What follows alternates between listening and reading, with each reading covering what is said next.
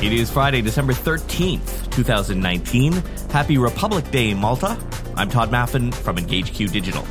Today, here comes the wild binge watching targeting option. Here's the worst possible time to tweet your news release out. Finally, swipe up to call ads are coming. And the new digital ad format that literally listens to you.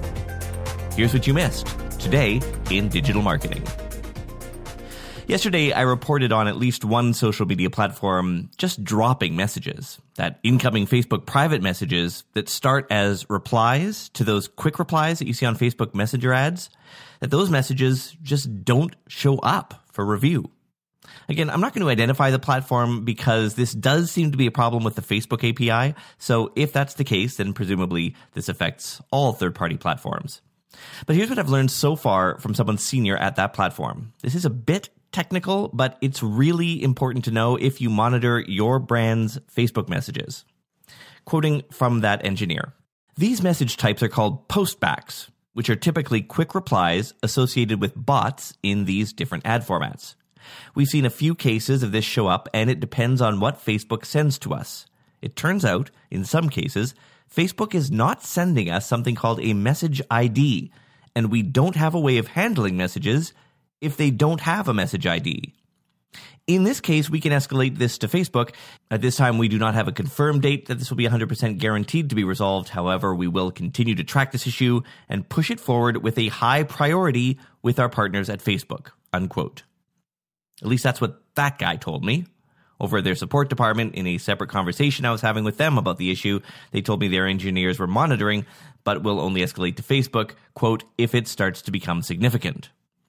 So I don't really know which is which.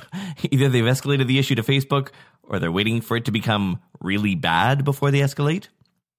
Either way, it's really bad now if this is widespread. Again, to recap, if you run Facebook ads for your brand where messages is the objective and you're using those little quick reply prompts, like what are your hours or is this in stock prompts that you can customize, it is entirely possible that your social media platform is not showing you the messages you get from that ad.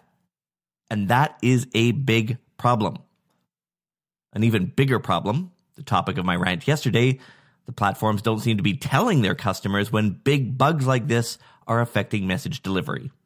So, friends, go email your platform support department and ask them if they are also affected by this because you may simply not be getting private messages for your brand or client, and you may not know.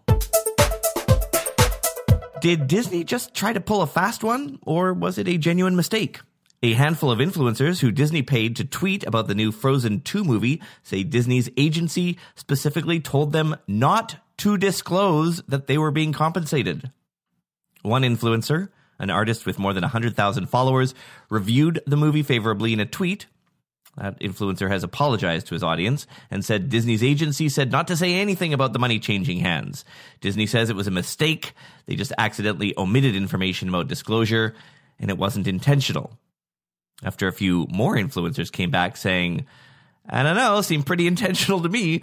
Disney has issued a second apology now. This one says, yeah, it turns out we did pay some of them to talk up the film without a disclosure. Disney also says this goes against their own internal marketing rules.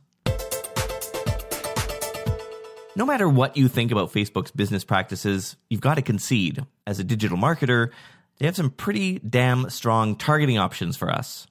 I'm not even talking about lookalikes or custom audiences, even just their basic interests targeting can be incredibly strong. Well, what if they added this to their options? People who are currently binge watching television. Could your brand use that?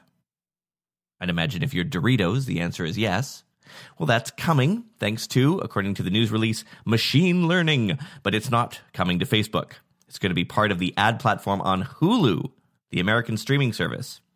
Here's how it'll work the ad software will watch someone's viewing habits and try to identify when someone is binging a show. Honestly, as a side note, machine learning has become such an unnecessary buzzword. This is not machine learning, it's just some lines of code.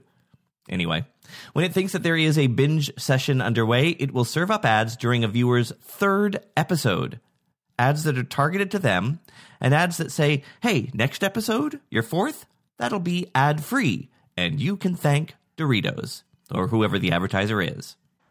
Actually, we know who the advertiser is for this first launch. It's Kellogg's, who will be promoting their Cheez Its snack, which they describe as perfect for binge watching due to, in part, and I'm not making this up, they actually put this into a news release, due to its lower volume crunch.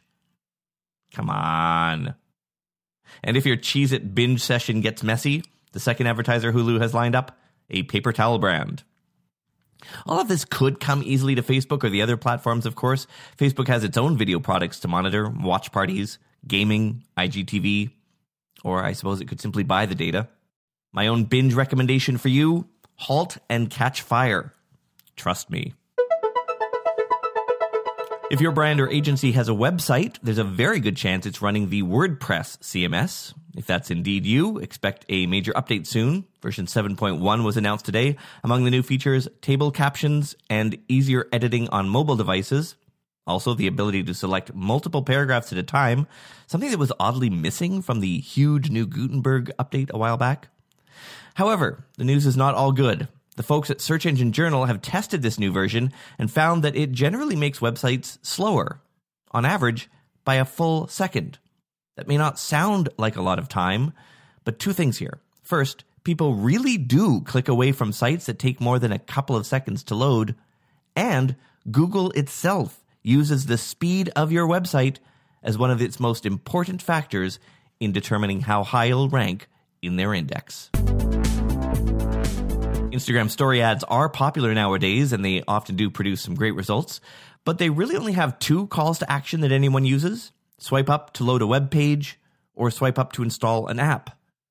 I've always thought, why isn't there a swipe up to call? These ads are only shown on smartphones, so why not? See where this is going? Yes, someone has added swipe up to call, but it's not Instagram, it's Snapchat and it's probably not available to you since they're launching this first exclusively in the Middle East. No timeline for rolling this out more widely, but I cannot imagine it won't be out everywhere pretty soon. Your move, Instagram. Come with me on a quick journey to the past. Not that long ago, digital marketers, like you and me, used to agonize over the right time to publish a Facebook post or a tweet. There were countless blog posts about it. Services sprung up that analyzed engagement. Platforms built audience prediction into their platforms. But nowadays, it's not really that important a consideration. Facebook and Instagram both moved away from chronological feeds and more toward an engagement weighted feed, so your brand's posts might show up immediately for some people and maybe even the next day for others. At least that's Facebook and Instagram. Over on Twitter, it's a different story. While Twitter does have an algorithm playing with time a bit, it's not nearly as, I don't know what's the word, heavy as the other platforms. When you post is still important on Twitter.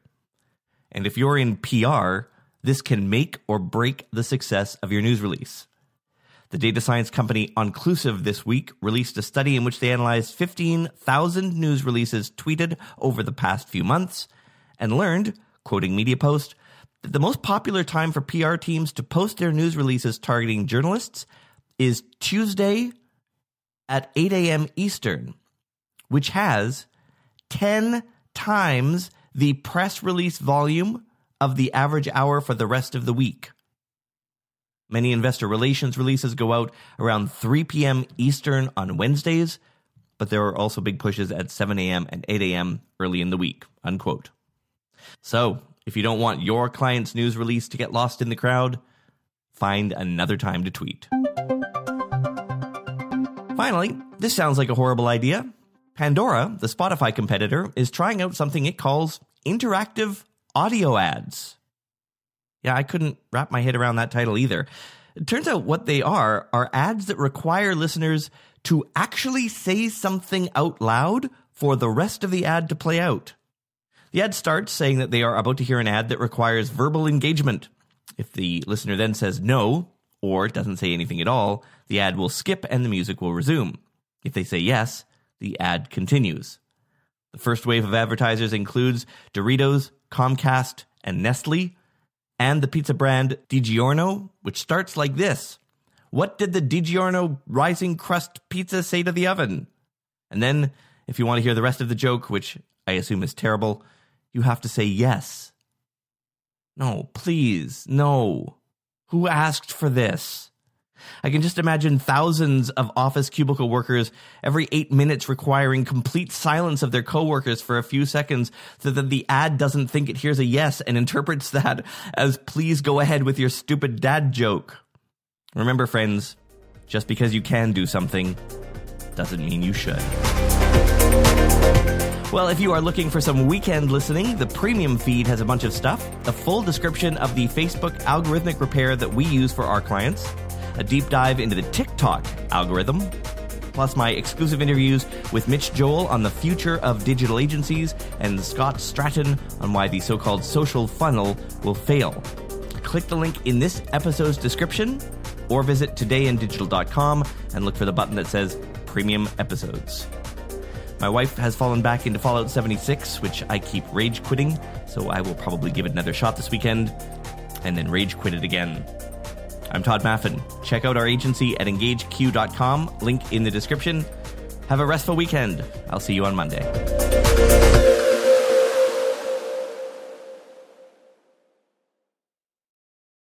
Know how to book flights and hotels. All you're missing is a tool to plan the travel experiences you'll have once you arrive. That's why you need Viator. Book guided tours, excursions, and more in one place. There are over 300,000 travel experiences to choose from, so you can find something for everyone. And Viator offers free cancellation and 24 7 customer support for worry free travel. Download the Viator app now and use code Viator10 for 10% off your first booking in the app. Find travel experiences for you. Do more with Viator.